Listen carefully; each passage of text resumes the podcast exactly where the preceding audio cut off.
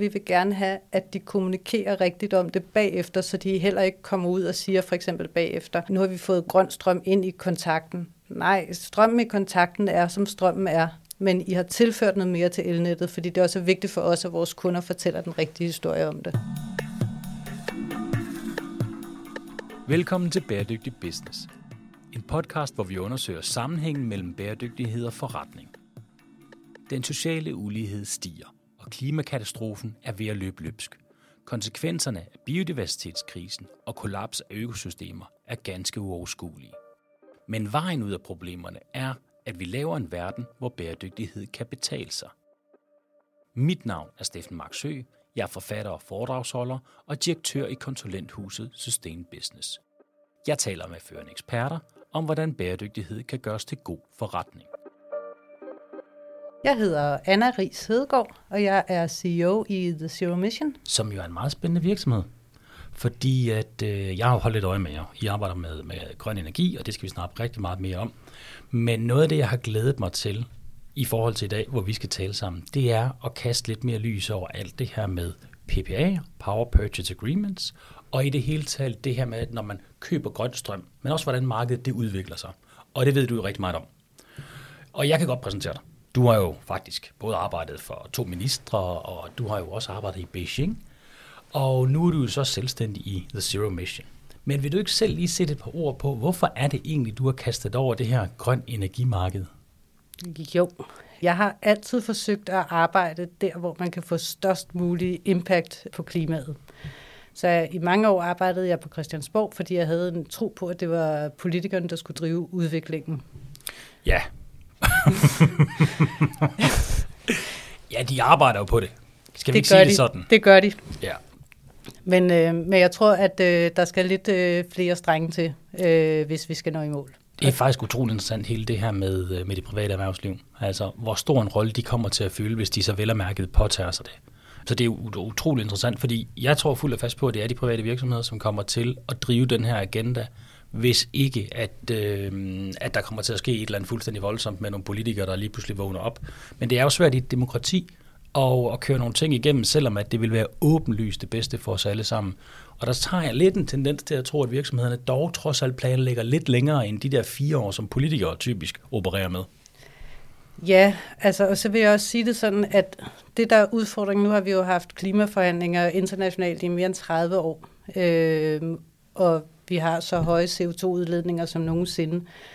Og jeg tror selvfølgelig er der noget omkring det med de fire år, men det handler også om, at stater er i konkurrence med hinanden. Så når vi kigger på de internationale klimaforhandlinger, så er det faktisk tit det, der er problemet, at man er bange for, at hvis man selv reducerer, så får andre lande en konkurrencefordel, som i sidste ende skaber, skaber en velstand, man jo også kan bruge til at opbygge militærmagt med.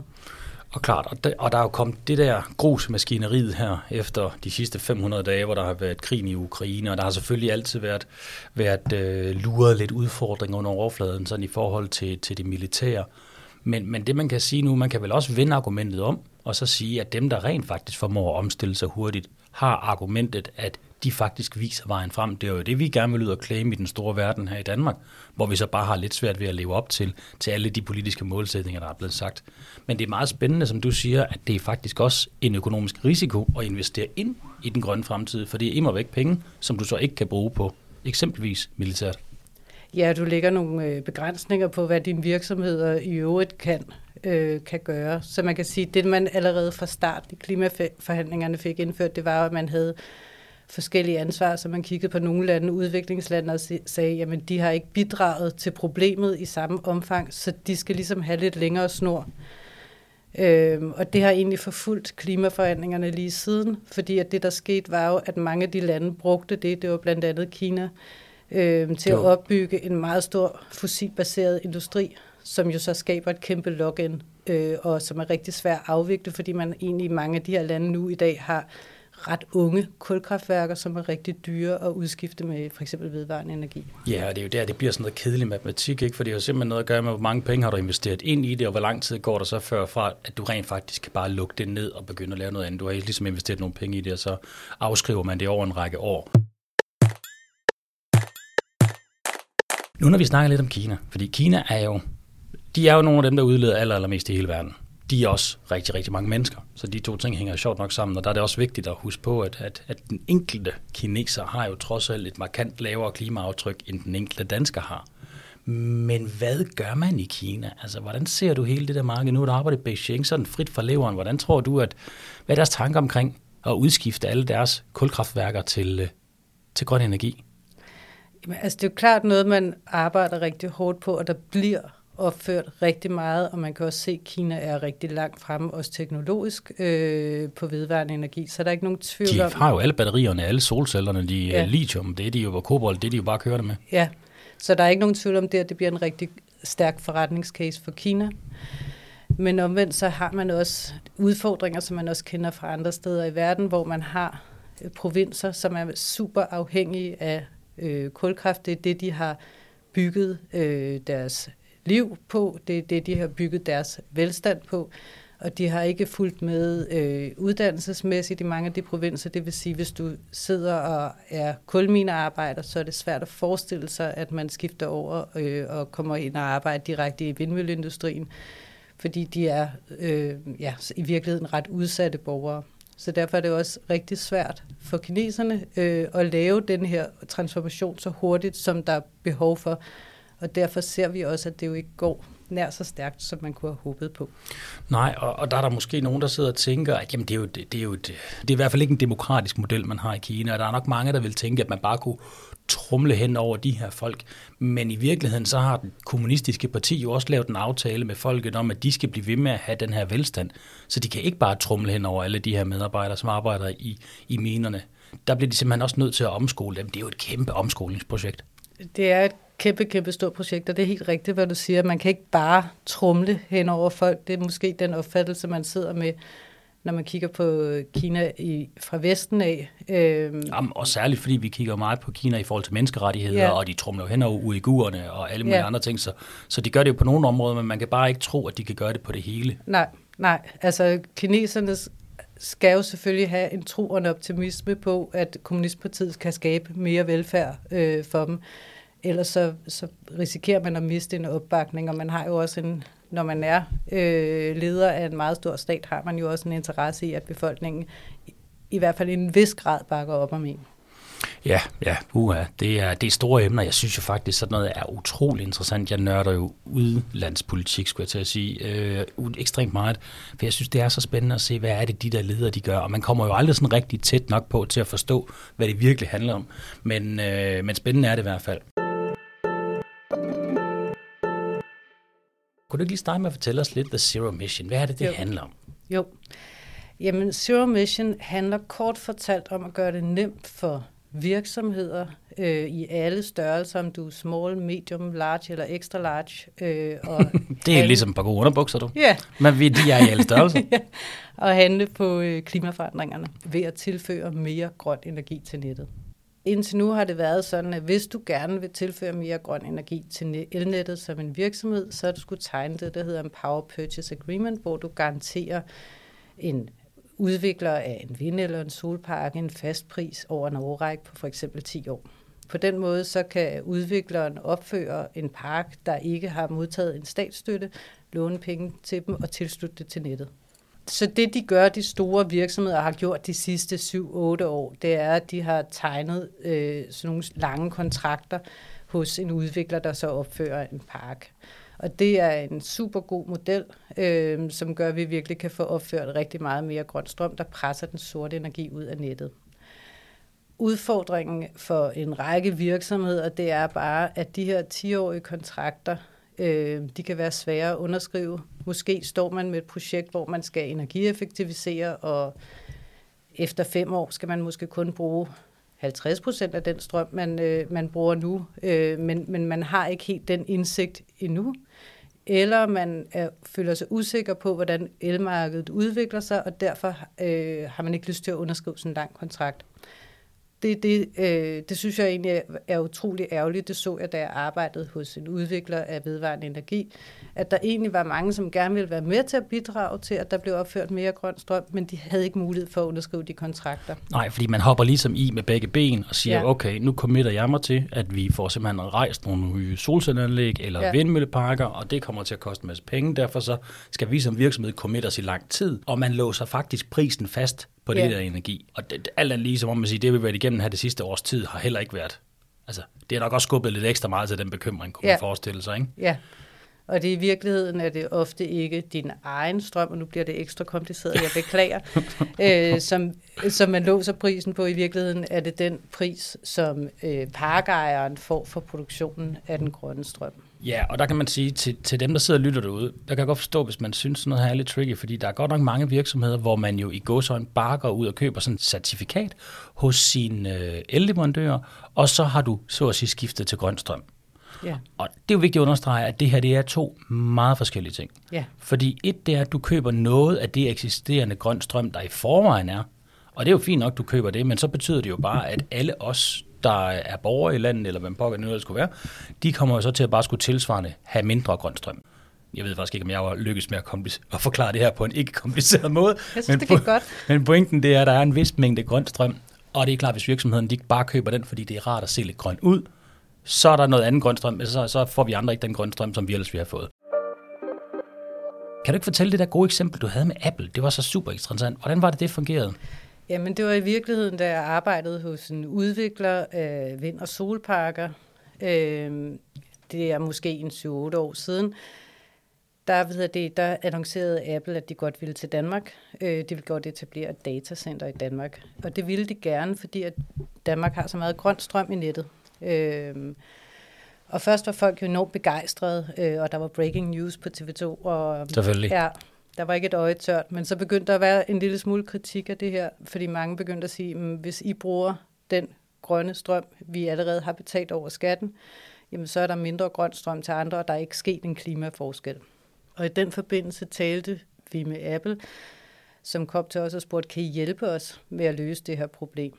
Det kender jeg godt, det der Apple, de er også hele tiden ved os. Kan I ikke hjælpe os med at løse de her ting? Altså, ved du hvad? De, de er kropumulige. De kan ikke finde ud af noget selv bare. Det er kun Troels Lund, der ikke kan få fat i dem. ja, ja, lige præcis. Lige præcis. Men der kom de til os, og der endte det med, at vi indgik en aftale med dem om, at de aftog alt, øh, hvad en ny park, der ikke havde modtaget en statsstøtte, kunne producere i, tror jeg, 10 år. Ja, og det er vigtigt lige den der med statsstøtten, fordi at, øh, at det der jo er, altså, jeg kan godt forstå, hvis folk synes, det er svært. Jeg har virkelig også brugt noget tid på at forstå, hvordan det her det hænger sammen. Men det der med, at i bund og grund er det måske bedre, at du forklarer det, men pointen er jo, at der har været statsstøtte til grønstrøm igennem tiden. Så det vil sige, hvis vi bare køber noget af det grønne strøm derude, som er blevet produceret, udover at der ikke bliver produceret mere grøn strøm, vi ligesom tager på den beholdning, der er, så køber vi faktisk det også rigtig billigt, fordi det er, at det er blevet finansieret med tilskud igennem nærmest hele sin levetid og, og nogle år frem endnu. Ja. Det er klart, så det giver altså nogle problemer.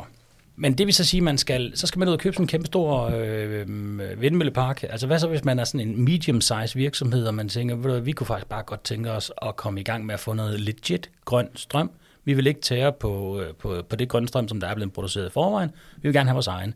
Men man kan ikke, kom, altså man kan ikke committe sig i 10 år, og man er i øvrigt heller ikke klar til at aftage adskillige gigatons øh, vindenergi. Gigawatt-timer. Ja, for fanden, ja. Gigaton. Det, ja, det er rigtigt. Gigawatt. Jamen, det er jo alle de virksomheder, vi er til for. Fordi vi siger, at det skal ikke være en barriere for at komme i gang med grøn omstilling, at man skal tegne en stor kontrakt, som man måske ikke kan få opbakning til at underskrive. Så derfor har vi sagt, at vi puljer simpelthen efterspørgselen fra en masse små og mellemstore og store virksomheder. Og det betyder, at vi kan give dem en fleksibel abonnementsordning. De kan nemt komme ind, de kan nemt komme ud igen. Og det gør, at, at mange virksomheder faktisk får adgang til at tage, tage reel klimahandling og bidrage til den grønne omstilling af elsystemet. Ved du, hvad jeg synes, der er interessant omkring det? Det er, at, at det sker ikke, hvordan vi bliver, vi bliver kollektivt klogere hele tiden. Altså hvis, vi ikke, hvis man ikke holder sig orienteret om den her indsats, så kan man godt komme til at hvile lidt på lavbærene. Så tænker man, ved du hvad, nu har jeg købt grøn strøm, det har jeg ligesom på at vide mit energiselskab, at det, den er, som den skal være. Men så viser det sig faktisk, at det dur ikke. Man bliver nødt til at kigge efter andre løsninger, hvis man så at sige vil være med helt fremme med bussen.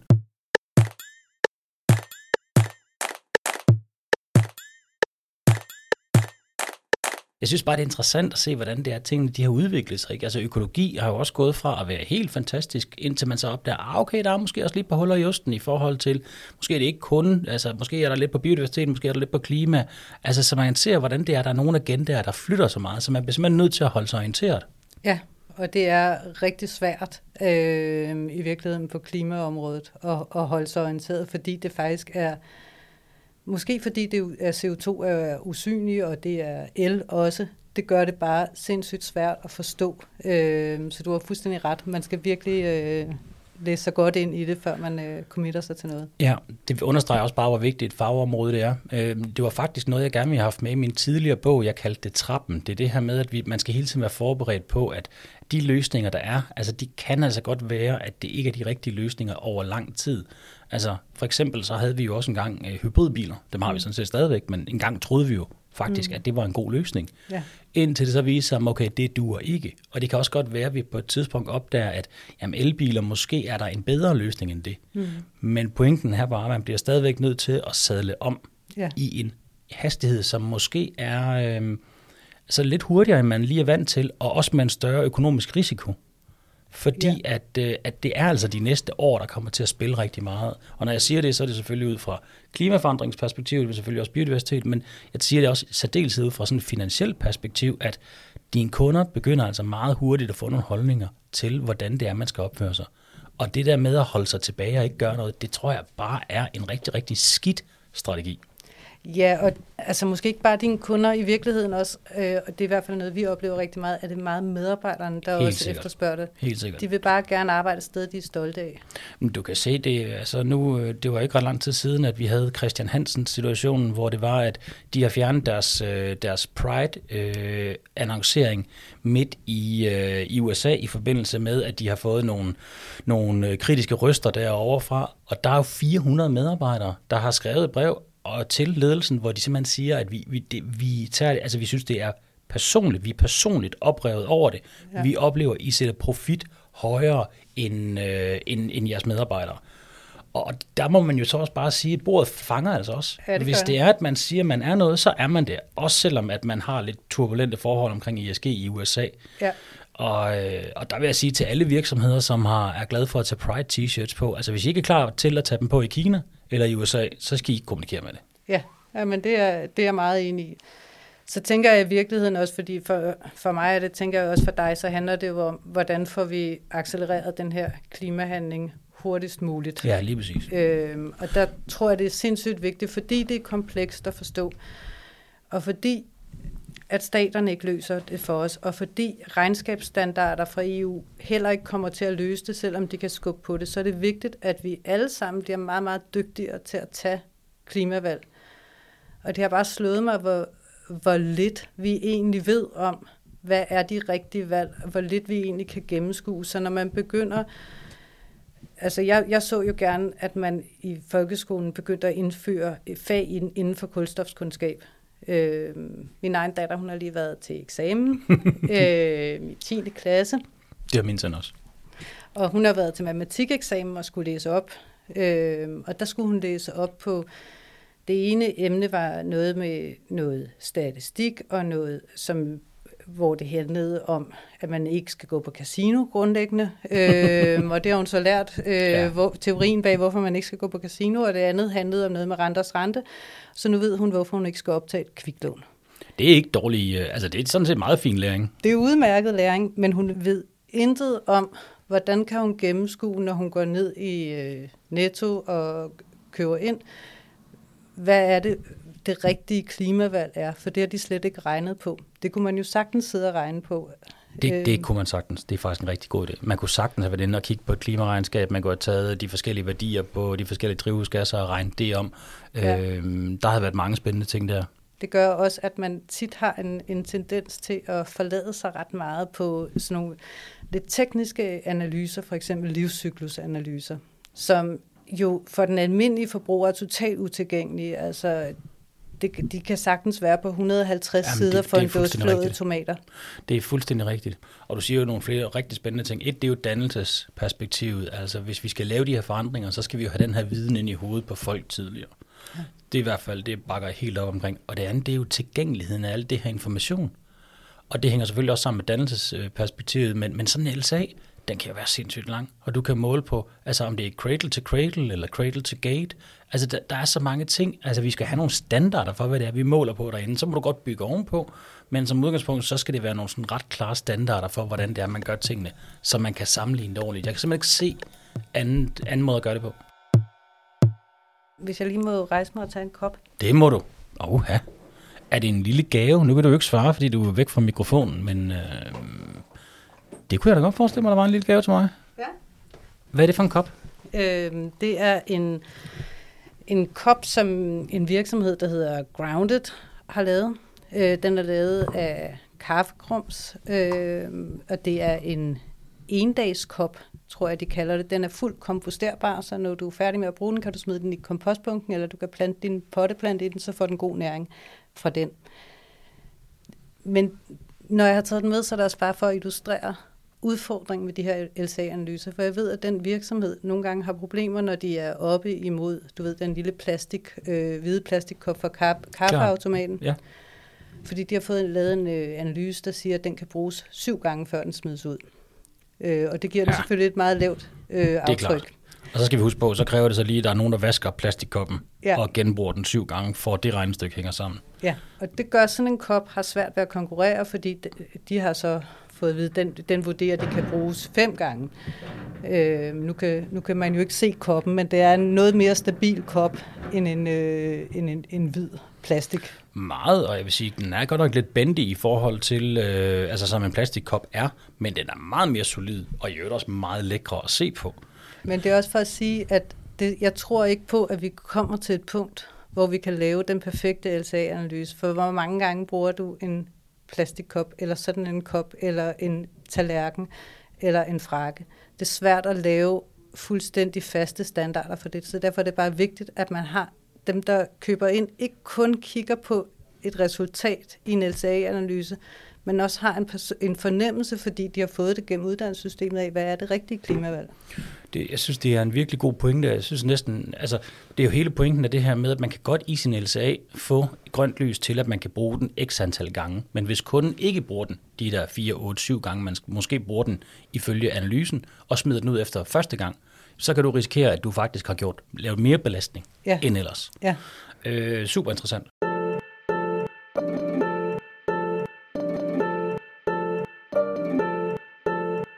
Vi kommer ret let og elegant ind på det, som jeg rigtig gerne vil tale med dig om, det er, at hvordan, altså, hvordan taler I med kunderne om jeres produkt? Øh, du har en, også en rigtig, rigtig skøn øh, mand i huset, som, øh, som hedder Thomas, som jeg har talt en del med, som jo har god erfaring inden for at arbejde med salg.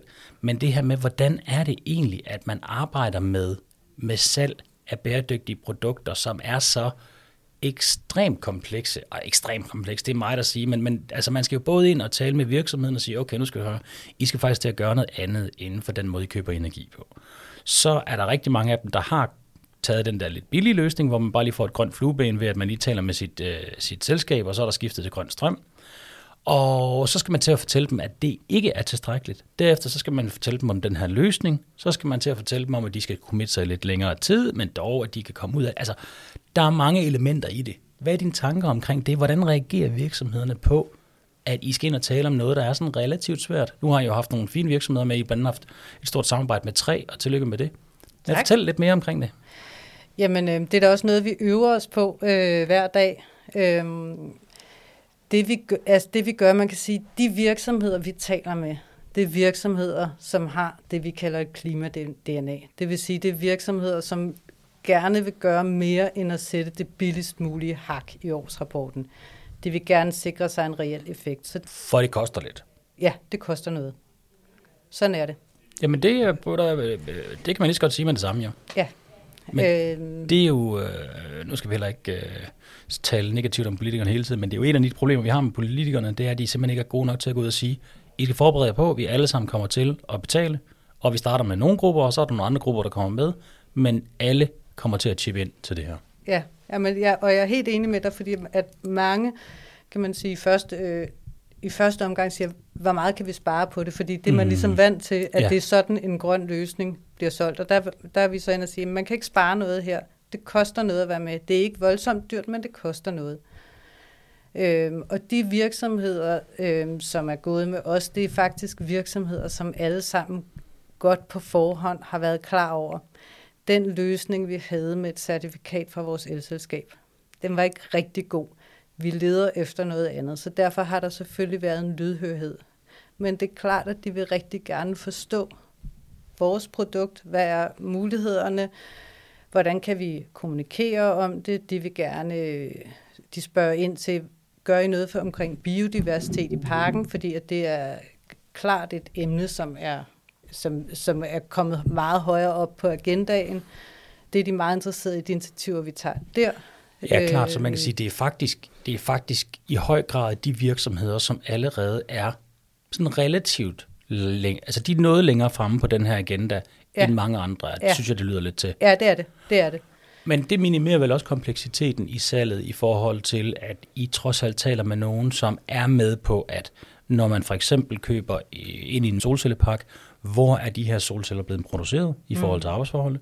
Men de spørger også ind til biodiversiteten, siger, ja. har I lige ryddet en landsby et eller andet sted for ja. at sætte de her solceller op, så er det ikke super fint. Ja. Det viser noget om, at de er vidensmæssigt nok ja. bedre med end de fleste. Ja, det, det, de fleste af dem har en dedikeret CSR øh. Så der er en, der, der i forvejen kigger ind i, hvordan kan vi gøre det her bedst muligt. Ja. Øh, så det har du helt ret i. Øh, men det er selvfølgelig klart, fordi alle vil gerne forstå det, fordi at el er usynligt, og det er svært at forstå det marked.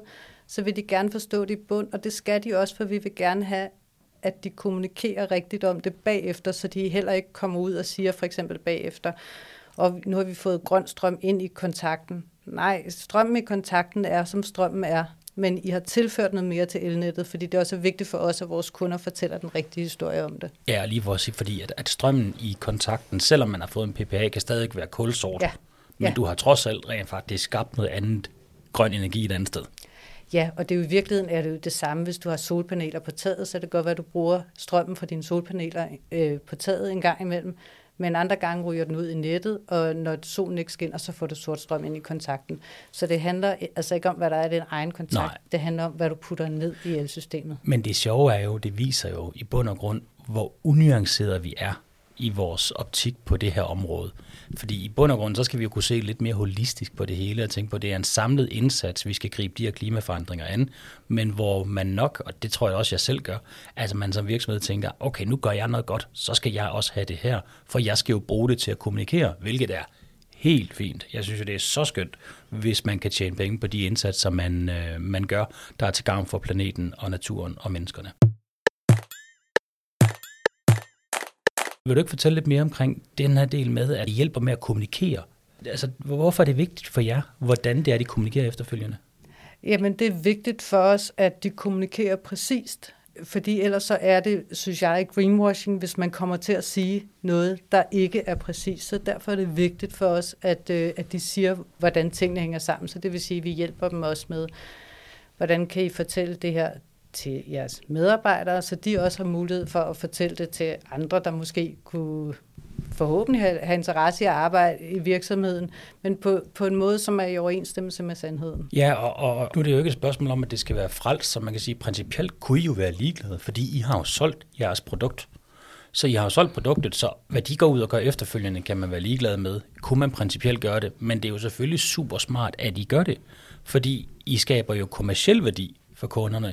Altså, der er jo faktisk ikke nogen kunder, der sådan kommercielt set bliver gladere af at lave den her løsning, med mindre de kan finde ud af at få forklaret deres kunder, deres medarbejdere, andre stakeholders, hvad det er, de har gjort. Og så kan vi jo se, at der er jo rigtig mange medarbejdere, der, altså deres trivsel stiger, at de, bliver mere, at de oplever det som mere meningsfuldt arbejde for virksomheder, mm.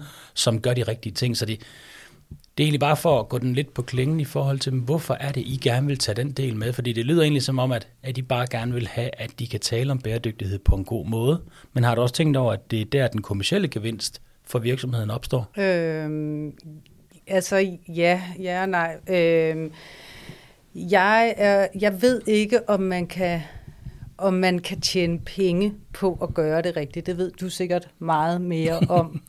Men jeg ved, at der er mange stakeholders, der er interesseret i at have en tryghed i det. Øh, og man kan sige, fordi vi sælger et komplekst produkt, så er det også vigtigt for os at være ærlige og transparente Klart. i vores kommunikation. Og derfor er det også vigtigt, at vores kunder øh, er det, når de kommunikerer om vores produkt. Klart, og, og det er super professionelt, og, øh, og jeg vil have gjort nøjagtigt det samme. Men det er meget sjovt det her med, om man kan tjene penge på bæredygtighed, fordi at ofte så har folk den der um, optik, så tænker de, når de hører det her, at man kan tjene penge på bæredygtighed, jamen så er det så fordi, at man måske skifter til grøn strøm, og så kommer der flere kunder til. Det er ikke overhovedet sådan, det nødvendigvis hænger sammen. Men, men det at tjene penge på bæredygtighed handler jo om, at man positionerer sig til en, en fremtid, som man tror, der kommer, der bliver mere lukrativ. Hmm. Fordi der kommer til at være forretningsmodeller, der kommer til at, at kollapse fuldstændig. Og der kan man sige, at hvis du arbejder med bæredygtighed, så kan du jo sætte dig et sted ude i markedet i fremtiden, hvor det sandsynligvis ikke kollapser. Men det betyder jo ikke, at man bare lige skal gøre et par små ting, og så vælter pengene ind over hovedet. Og det er der mange, der, der måske lidt tænker, når jeg ser det meget mere nuanceret, sådan at hvis man faktisk arbejder med bæredygtighed, jamen så kan du øge dine medarbejderes trivsel og deres performance. Og det er jo godt for virksomheden, også kroner og øremæssigt. Og det kan også minimere risiko i forhold til investorer. Det er også positivt for virksomheden økonomisk. Så jeg har sådan en meget nuanceret syn på det. Altså så gør vi også det for, for, for ligesom at, at skabe den relation til at gøre noget bæredygtigt, at vi inviterer vores kunder ud og besøge parken, så de ligesom selv, og der kan de jo også tage nogle medarbejdere med og tage billeder og ligesom være med ud og, og spørge ind til, dem, hvad er det så for nogle indsatser, I har herude for, for biodiversiteten, og, og, og se det lidt i orden. Skabe en relation til det, man har været med til at skabe. Jeg synes, det, det er brandgodt, og, øh, og jeg kalder det faktisk at uddanne sine kunder.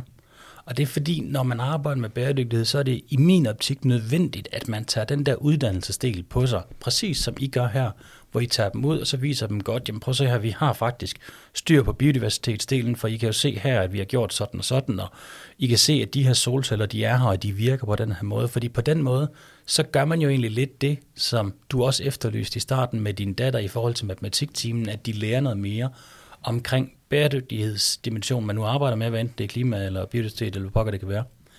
Så jeg tror meget på, at man skal lære sine kunder omkring tingene efterfølgende, mm. for at de kan gå ud og bruge det aktivt. Så de kan tage det ind og sige, Gud, jeg synes vi gjorde noget godt her. Det koster også måske nogle penge, men jeg synes, vi gjorde noget godt her.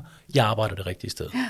Eller at de kan bruge det, når de sidder i en salgssituation og siger, i modsætning til konkurrenterne, så har vi rent faktisk fået en PPA, som jo, jeg ved, det er i lille skala, men en PPA er bedre end den her løsning eksempelvis, hvor man bruger det sådan lidt mere old school, klassisk salgsagtigt. Kan du følge mig? Ja, jamen jeg, jeg er fuldstændig, fuldstændig enig. Det er, ja, det er så sindssygt vigtigt, at, at vi, vi bliver dygtigere til at forstå det, fordi det betyder også, ikke bare, hvad virksomheden selv gør, men nu ved de så også, hvad kan vi stille af krav til vores underleverandører også en virkelig god pointe, klart. Og det er jo det, man kan med dit produkt. Det er jo egentlig meget sjovt. Altså det er jo, at, at det er jo noget, som gælder virksomheden, men også virksomhedens leverandører ja. og virksomhedens kunder. Ja.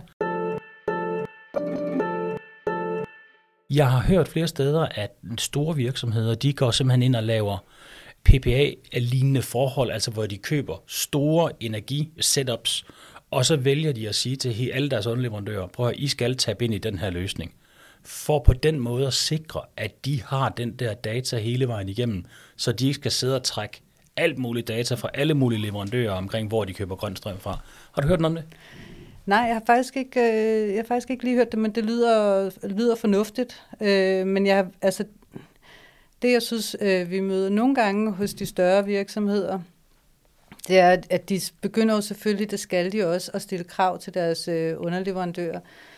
Men i virkeligheden, så er de så overbebyrdet af hele regnskabspraksisen, at det er svært for dem at gå ind og stille krav om, at det skal gøres på ja, den rigtige måde. At det simpelthen lige nu er så komplekst, fordi der er så mange datapunkter, der skal rapporteres på, så man, altså, så man stiller simpelthen bare, I skal bare leve op til regnskabsstandarder, så det er måske ikke så vigtigt lige i første omgang, om der så er sket en forandring. Klart. Men apropos det med, hvad, hvad der er OK lige nu, mm. versus hvad der bliver OK senere, der vil jeg godt æde min gamle hat. Hvis jeg har en gammel hat. Det har jeg vel. Jeg har en gammel cap et eller andet sted. Du har en rev. Jeg har en rev, en rev herinde i studiet, ja. Og jeg vil godt æde min gamle hat på, at det kommer til at blive en standard på et tidspunkt. Ja. Det duer ikke noget, vi bare køber det her. Altså, det klassiske grønstrøm, der ligger derude. Det skal, der skal ny strøm til. Ja. Det er også meget skægt, når vi nu snakker det her nye strøm, ikke? hvor det er, at, at Apple jo faktisk henvender sig og siger, prøv vi vil godt have et datacenter her, fordi I har rigtig meget grønstrøm. Bare lige så vi tager den der forretningsdel helt ned på jorden og så siger, altså, der var en grund til, at Apple de ville lave deres center her. Vi farede rundt alle sammen og tænkte, det var helt fantastisk, og Facebook vi komme, og alle mulige vil komme, fordi vi havde grøn strøm. Men pointen det er, at øh, hvis vi nu havde skabt endnu mere grøn strøm, så vi havde en overflod af grøn strøm, altså så kan det jo i høj grad også forretningsmæssigt bruges, for det er da 100% sikkert, at hvis nu, lad os nu forestille os, at vi blev det land, som endte med at lave den her omstilling allerbedst og allerhurtigst. Prøv lige at tænke på, hvor meget det vil gøre på vores turisme, på eksporten af vores i forvejen øh, nordisk køkken, som jo Claus Meier han kæmper bragt for at få ud i den store verden i alle mulige afskygninger, hvordan det vil påvirke virksomheden i forhold til deres lyst til at lægge deres produktion her, osv. osv., osv. Altså det vil have en kæmpe økonomisk gevinst. Ja, ja men det er sådan set, det er jeg faktisk enig i, også, også specielt, altså når, nu må vi lige se, hvordan det kommer til at rulle ud med de nye reguleringer for, for EU, men det ser ud til, at det ikke bare for afsmitning på virksomhederne i EU, men også i USA og Japan og andre markeder, som EU øh, handler med. Og så kan det for alvor betyde, komme til at betyde noget. Ja, fordi når du snakker lovgivning, så snakker du, du, du taler CSRD nu, ja, ikke? Ja. Og CSRD, det er jo den der Corporate Sustainability Reporting Directive, og der kunne man jo i lang tid godt tænke, at åh oh, nej, det her det er noget, der kun vedrører Europa, men fordi at alle folk, der skal sende ting ind til Europa, der gerne vil sælge noget til Europa, og vi er ikke nogen af dem, der køber rigtig, rigtig meget, så bliver man nødt til at være compliant med de her regler. Ja. Altså så på den måde, så, så går Europa faktisk også forrest på det her område. Ja, og i virkeligheden så er det Europa, der er gået forrest, kan man sige, og Nordeuropa øh, i klimaforhandlingerne fra start af. Det er faktisk Europa, der, sådan, okay. der har trukket meget store dele øh, ja. af det læs. Og nu kan man sige, okay, nu sadler man så lidt om, og så siger man, nej, okay, vi giver måske ikke helt op, men vi siger i hvert fald virksomhederne, at nok dem, der skal tage over, fordi at de internationale klimaforhandlinger mellem staterne, der er ikke rigtig nogen, der rigtig tror på, at de kommer til at løse det. Så nu prøver man det her forsøg, og i modsætning til Europa i klimaforhandlingerne, hvor man hele tiden skal skubbe de andre, som måske mm. har været uvillige og er bange for at tabe konkurrencen, jamen så har man egentlig det her, det har et større potentiale til at blive en snibboldseffekt, fordi at i virkeligheden så er hele det her CSRD er jo koblet op på det finansielle direktiv, som skal sikre, at man får en bedre bæredygtighedsdeklaration på, på finansielle produkter. Yes. Og når først man begynder at få mere finansiering ind i bæredygtige forretningsmodeller, så smitter det lidt. Fordi at når, når, når man kan se som investor, okay, vi investerer i den her spændende bæredygtige forretning, og vi tror faktisk, at den næste investor også vil pege herind og herind, så har du egentlig en snibboldseffekt i stedet for den konkurrence, der var mellem staterne. Så derfor tror jeg, der er et ret stort potentiale i EU's reguleringer ja. på området, men det kræver altså, at vi ikke bare kigger på klima som et tal, men bliver dygtigere til at alle sammen at forstå, okay, hvordan er det, vi selv gør en forskel, ikke bare som forbrugere, men også som medarbejdere og som vælgere, fordi at det har selvfølgelig den risiko, at man bare har fokus på at opfylde de kriterier, der er. Og det har vi også drøftet i par andre podcasts. Jeg synes, det er spændende hver eneste gang, at, at vi nævner det, fordi den er svær, det her med, øh, med regulering, fordi regulering er jo helt fantastisk, og det er jo klart noget af det, der skal til, og vi burde have mange, mange flere afgifter i for, eller meget, øh, vi burde have en global CO2-afgift. Det er, det er virkelig noget af det, vi mangler. Men det er også bare vigtigt at huske på, at når virksomhederne tvinges til at løbe så meget efter øh, nogle reguleringsprincipper, skal jeg til at sige, noget lovgivning, jamen det kommer til at tage en masse af deres ressourcer, og det kommer ikke nødvendigvis til at drive forandring, før det er, det bliver implementeret ordentligt. Fordi det, der jo er i de her, så under CSRD'en, øh, der er der de her ISRS'er, som er de her standarder nedenunder, og der skal man jo faktisk ind og sige, jamen, hvor er det, man er henne, og hvor er det, man har tænkt sig at flytte sig hen, og hvordan kommer man derhen. Så man tvinger virksomhederne til at, at skulle vise noget handling. Og det er jo selvfølgelig et, et, et kæmpe plus, men, men der er en stor fare for, at det her det bliver sådan en, at der skal nok blive sådan, altså gule vest stemning i, øh, i en del lande og en del virksomheder. Ja, enten det, eller altså der er jo også den anden far, jeg, jeg talte med et større revisionsfirma, som fortalte mig, at øh, de jo forventer, at halvdelen af deres forretning, øh, det kommer til at gå på revision af, af de her bæredygtighedskrav øh, når de kigger nogle år frem, men de siger, allerede nu, så har de jo rigtig mange henvendelser, der handler om, hvordan får vi opfyldt de her kriterier billigst muligt. Ja. Og det kan man nok gøre i ret vid udstrækning, ret billigt, uden at have en effekt. Så det, øh, ja, så det er jo lidt den anden risiko, der er ved det. Jo, det er klart. Og der er stadigvæk rigtig mange. Jeg læste en undersøgelse i går omkring SMV'erne, øh, og jeg skal nok linke den til i show notes. Nu kan jeg ikke lige huske præcis, hvem der var, der udgav den. Men der kan man se, at det er stadigvæk kun altså, 60-70 procent, som mener, at de skal gøre noget inden for det her. Der er stadigvæk en ret stor del, som tænker, at det her det er ikke relevant. Ja. Og, øh, og der skal også nok være en del af de store virksomheder, som reelt ikke har lyst til at lave forandringer. Så siger de en masse ting officielt, men, men reelt har de ikke lyst til at lave de her forandringer. Jeg vil bare sige, at jeg bliver ved med stadigvæk at være optimist. Og det er fordi, jeg tror, at den politiske forbruger kommer til at få en kæmpe renaissance. Jeg tror, der kommer til at ske en bottom-up effekt, som, som vi ikke har set noget lignende før, hvor det er, at folk simpelthen siger, nu, nu dur det ikke længere. Nu handler jeg simpelthen ikke andre steder, end der, hvor de kan finde ud af at gøre de rigtige ting. Og det, der bliver det nye våben i tasken, det er, at vi får så mange datapunkter, og alt det her kunstig intelligens, når du krydder det med alle de mange tusind datapunkter, der er derude, så begynder man altså at kunne lave nogle, forestiller jeg mig, det, det er jo ren spekulation det her, så begynder man altså at kunne lave nogle ret ret vilde beregninger på virksomheder i forhold til, hvor køber du tingene hen, hvad vejer det, hvad består det af, hvor langt er det blevet fragtet, hvem har du handlet med, og kombinerer du alt det, så får du altså nærmest 100% transparens over virksomhederne. Og det kunne jeg godt forestille mig, at vi kommer til at se nogle systemer, hvor det er, at, at man simpelthen kan booke sig ind, og så kan man sige, så customiser du din egen personlige indkøbsprofil. Så skriver du godt, jeg vil ikke, og det her det er bare fiktivt, jeg vil ikke øh, købe noget som helst, med, øh, hvor virksomheden har produceret mere end 5%, hvor mere end 5% af virksomheden har produceret deres produkt i eksempelvis Kina. Der skal minimum være 40% kvinder i ledelsen. De skal minimum være science-based target valideret inden for øh, de, de, altså inden for scope 1 og 2, og de skal have styr. Altså, der kunne være rigtig mange forskellige ting, man kunne have puttet ind på det. Og det tror jeg godt kunne komme til at gøre en seriøs forskel. Altså, jeg håber, du får ret. Ja, jeg håber og jeg, jeg tror også på den politiske forbruger. Øh, jeg har måske mindre tillid til, til alle de datapunkter, vi taler om. Og det handler lidt om, at det kan være svært. Altså, vi er jo vant til med penge, at det kan måles i sorte og røde tal. Med klima ser det er det lidt sværere, vil jeg sige, fordi at vi, godt nok måler vi CO2-udledninger i ton, men der er forskel på, om jeg har udledt et ton ved at brænde kul af, og bagefter optager et ton mm. ved at, at plante et træ, for det tager 20 år før træet har optaget CO2 igen.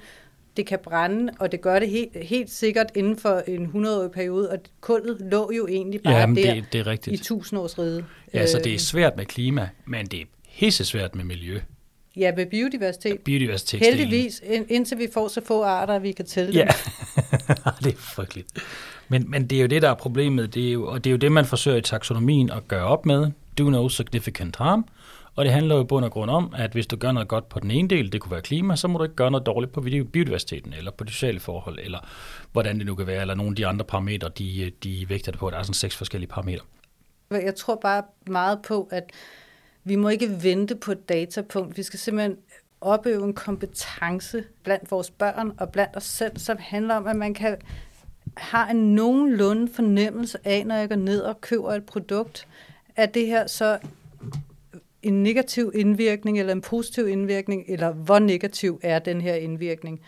Altså et, et, bare et, et, et andet eksempel på, øh, hvor langt man kan komme med bare at åbne sine øjne og, og få en, øh, en kompetence, der jeg har en veninde, der skulle udleje sit sommerhus, øh, og så får hun øh, et brev fra øh, udlejningsselskabet om, hvad der skal til, for at man kan udleje sit sommerhus. Et af kravene er blandt, blandt andet, at der ikke er noget ukrudt. Altså, det vil så sige, der her okay. er kun én art. Så, der, så vi kører grønne græsplaner for fulde gardiner? Fordi ellers vil lejerne åbenbart ikke lege den. Øh, og et andet krav er, at øh, der skal være øh, 12 ens rødvinsglas, 12 ens hvidvinsglas, 12 ens tallerkener, 12 ens you name it. Og man tænker lidt, hvis der havde siddet et menneske, jeg tror ikke, at det er nogen, der har siddet der og lavet de krav Nej. med henblik på at gøre skade på øh, miljø og klima. Men hvis vedkommende havde, havde haft en uddannelse og en kompetence inden for det her, så havde de med det samme sagt, nej, det er måske ikke et relevant krav at stille. Men hvor er det et virkelig godt eksempel på, at tiden den løber, og man ikke følger med. For man kan sige, det her det er jo bare sådan en, en klassisk strømligningsproces, hvor man siger, okay, vi har haft nogen, der brokket over, at, at de ikke får det samme glas. Ved du hvad, lad os bare putte det med i den her beskrivelse, vi bare helt no-brainer sender ud til alle folk. Øhm, så tiden den flytter sig hurtigt, var det et mega godt eksempel.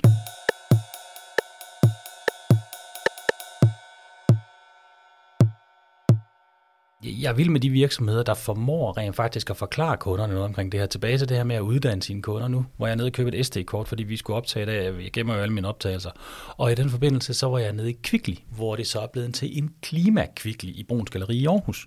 Og hvad betyder det så? Jamen, det betyder, at man kan gå ind, nu jeg handler der ikke ret tit, så jeg er ikke ekspert i det, men, men jeg læste en artikel om det. ekspert. Ja, jeg, jeg, jeg, jeg er ikke Kvickly-ekspert, selvom at jeg udværer der relativt ofte.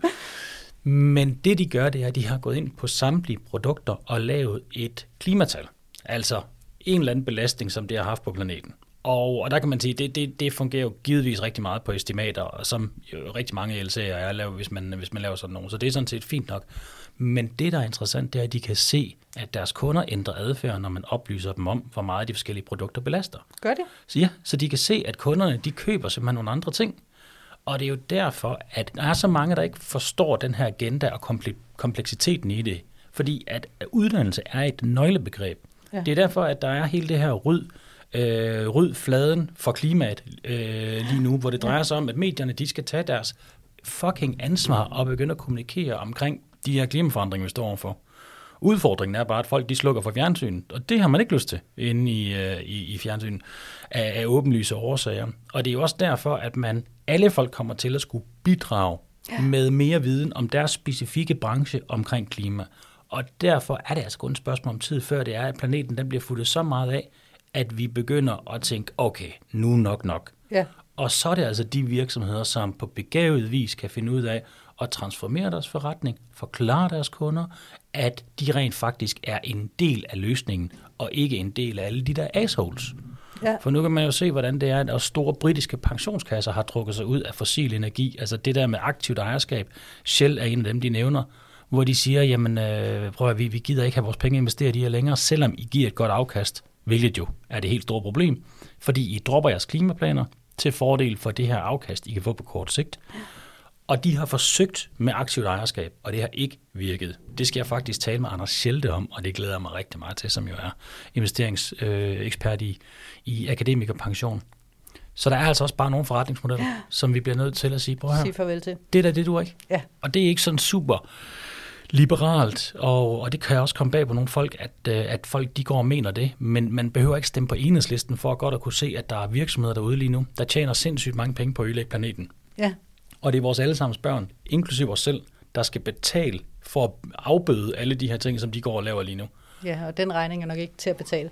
Den regning bliver sandsynligvis ret stor, og den bliver helt sikkert også større senere, end hvis man tager den nu, apropos renters ja. rente, som din datter også lærte ja. noget om. ja. det, men det er super interessant. Nu har vi snakket lidt om alle de mørke ting og sådan noget. Hvad, altså, har, du, har du håb for fremtiden?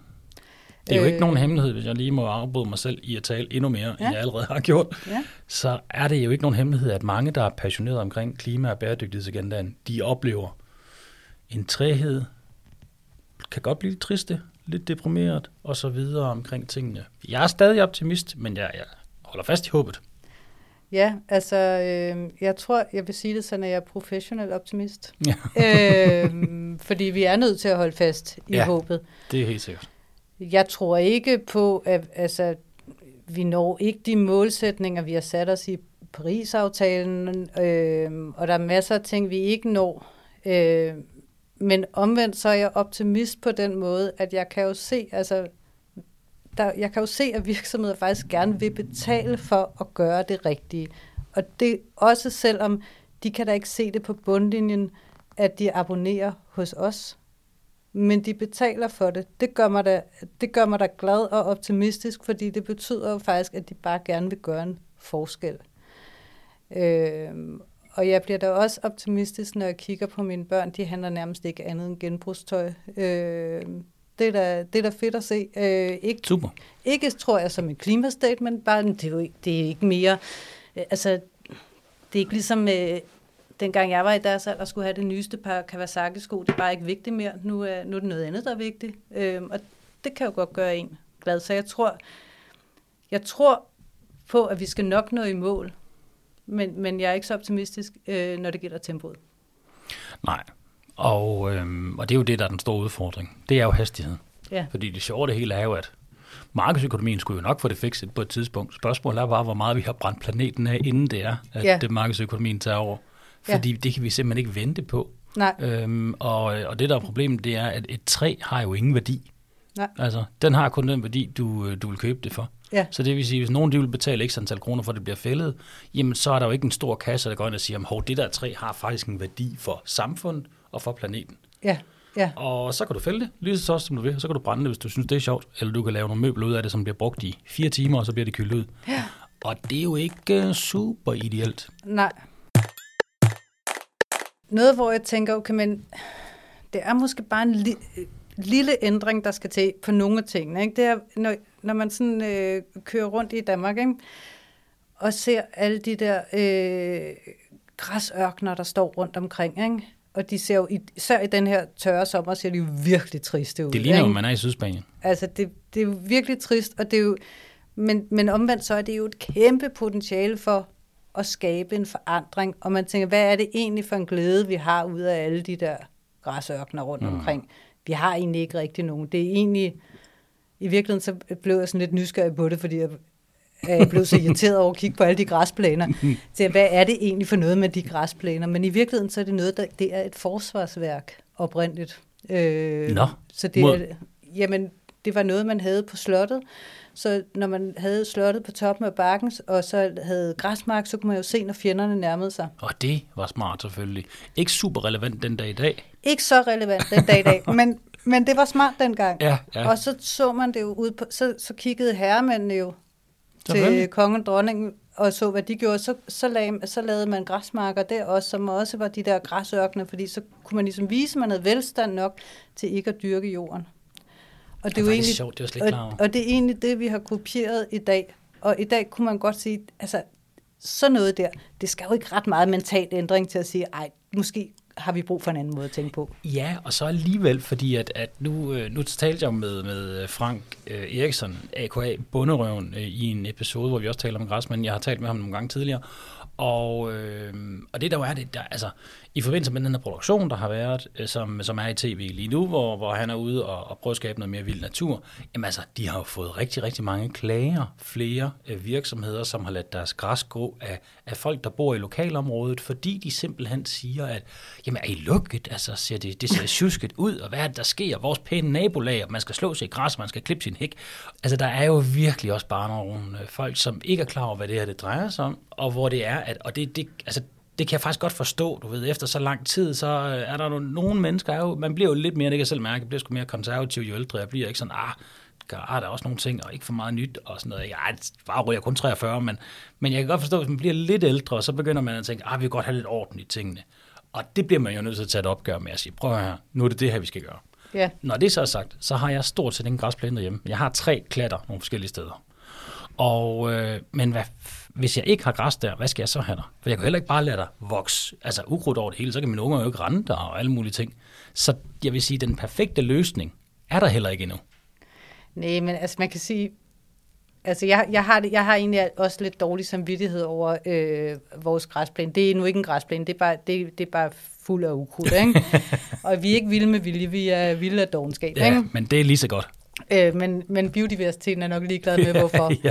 Men du har fuldstændig ret i det der, man, man får sådan lidt, altså fordi, jeg kan da huske, at jeg har gået tur med min mor, da jeg var barn, og, og vi har kigget ind til naboen, øh, eller nogen, der boede lidt nede ad vejen, som, som ikke rigtig havde fået luet, ikke? Ja. Og jeg kan huske det der, om de er nok ved at blive skilt. Ja. Men det er sjovt. Vi havde jo også gæster her forleden, og så havde vi en kæmpe grej. Så, så den der, altså vi, vi flyttede ind i et meget gammelt hus, så jeg har jo rhododendron, hortensia og gamle, store gamle træer over det hele, og vi bor på sådan en bakketop og sådan noget. Det, det, det er virkelig, virkelig fint. Til gengæld så er huset pissekoldt om vinteren, super varmt om sommeren. Men, men det er sådan en anden dimension. Men pointen er, at der er tre klatter med græs, og så havde jeg jo bare ladet det gro, fordi jeg også er lidt dogne, fordi der er nogle trapper, jeg skal slippe den der græslåmaskine op af. Altså, længe leve convenience, det reddede også øh, hvad den hedder, et, par, et par kryb der i, i en periode. Men så havde vi gæster, og jeg blev nødt til at klippe det. Det fik jeg også at vide af min kone. Der er ikke noget at gøre, det skal klippes, fordi nu kommer der altså gæster, så skal det jo se pænt ud. Ja. Så det er, det er lidt sjovt, det der med, hvordan det er, vi ser på tingene. Ja, og altså igen tilbage til min kæphest. Altså det er jo et uddannelsesspørgsmål, mm. at man får øjnene op for, ej, det kan vi da lige så godt forlade om med det samme. Ja, og så synes jeg faktisk også, at du har også, altså i grundlæggende, så har du jo ret, fordi det her, det drejer sig om, det er jo ikke svært. Bare lad være, lad nu bare fucking være med at klippe det græs, ja. hvis det nu endelig var. Ja. Det var det, der var det store magic, ja. øh, der, der vi løste det hele. Udfordringen er jo selvfølgelig bare, at der er jo tusindvis af ting, ja. men når det kommer til stykket, så kan vi jo godt lave vores vaner. Det kræver ja. altså bare lige, at vi er motiveret nok. Ja. Og af uvisse årsager, der er dog en, en rigtig, rigtig god bog omkring det, som hedder Per Stocknes, som har skrevet en bog, der hedder What We Are Thinking About When We're Trying Not to Think About Global Warming. Okay. Og den handler om de psykologiske barriere, der ja. er inde i os alle sammen, eller som vi alle sammen har, og nogle i større og mindre grad i forhold til, hvorfor vi ikke laver de her reelle forandringer, når det nu er nødvendigt. Men Anna, tusind tak, fordi du vil være med i Bæredygtig Business. Det har været så spændende. Tak fordi jeg måtte. Og øh, jeg er også blevet en professionel optimist nu. Det er godt. Så det kan sagtens være, at vi skal snakke videre om den professionelle optimisme på et andet tidspunkt. ja. Tak fordi jeg måtte være her. Tak fordi du lyttede til Bæredygtig Business. Find mig gerne på LinkedIn, hvis du vil netværke, eller hvis du har idéer til nye episoder. Ris og ros er også velkommen. Del meget gerne podcasten med dine venner, og husk at give os en god anmeldelse, så bliver vi så glade.